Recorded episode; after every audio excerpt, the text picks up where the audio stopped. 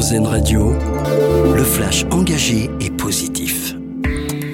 Le sport, un pilier essentiel pour l'inclusion des personnes en situation de handicap. Déclaration aujourd'hui d'Elisabeth Borne à 9 mois des Jeux paralympiques de Paris 2024.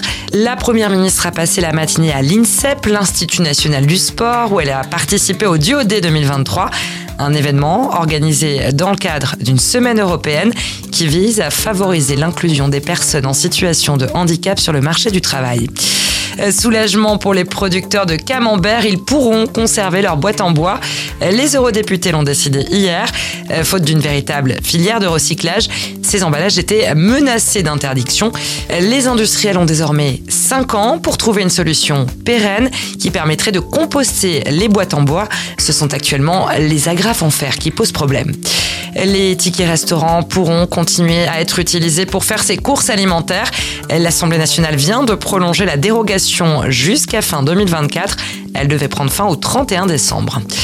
C'est une première en France. La ville de Grenoble a inauguré cette semaine son école municipale du vélo, une structure destinée à dispenser des cours dans les écoles, mais aussi aux adultes. L'idée est de rendre plus accessible la pratique du vélo en apprenant à circuler en ville. Deux formules seront proposées. Un cours premier coup de pédale pour apprendre le vélo et un autre de remise en selle pour les cyclistes qui appréhendent de circuler en ville. En basket, soirée de gala pour l'Asvel. Le club de Tony Parker inaugure ce soir sa nouvelle salle, la LDLC Arena à Dessine près de Lyon, capacité 12 000 places. Et puis on termine avec notre dossier Solutions. Ce soir, on vous présente un livre d'utilité publique. Il a été écrit par des dirigeantes de cabinet Alternego, Marie Lonzel et Charlotte Ringrave.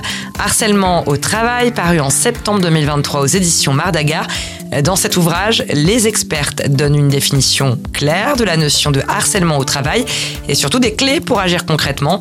Reportage complet à lire et écouter sur rzn.fr. Une autre vision de l'actualité.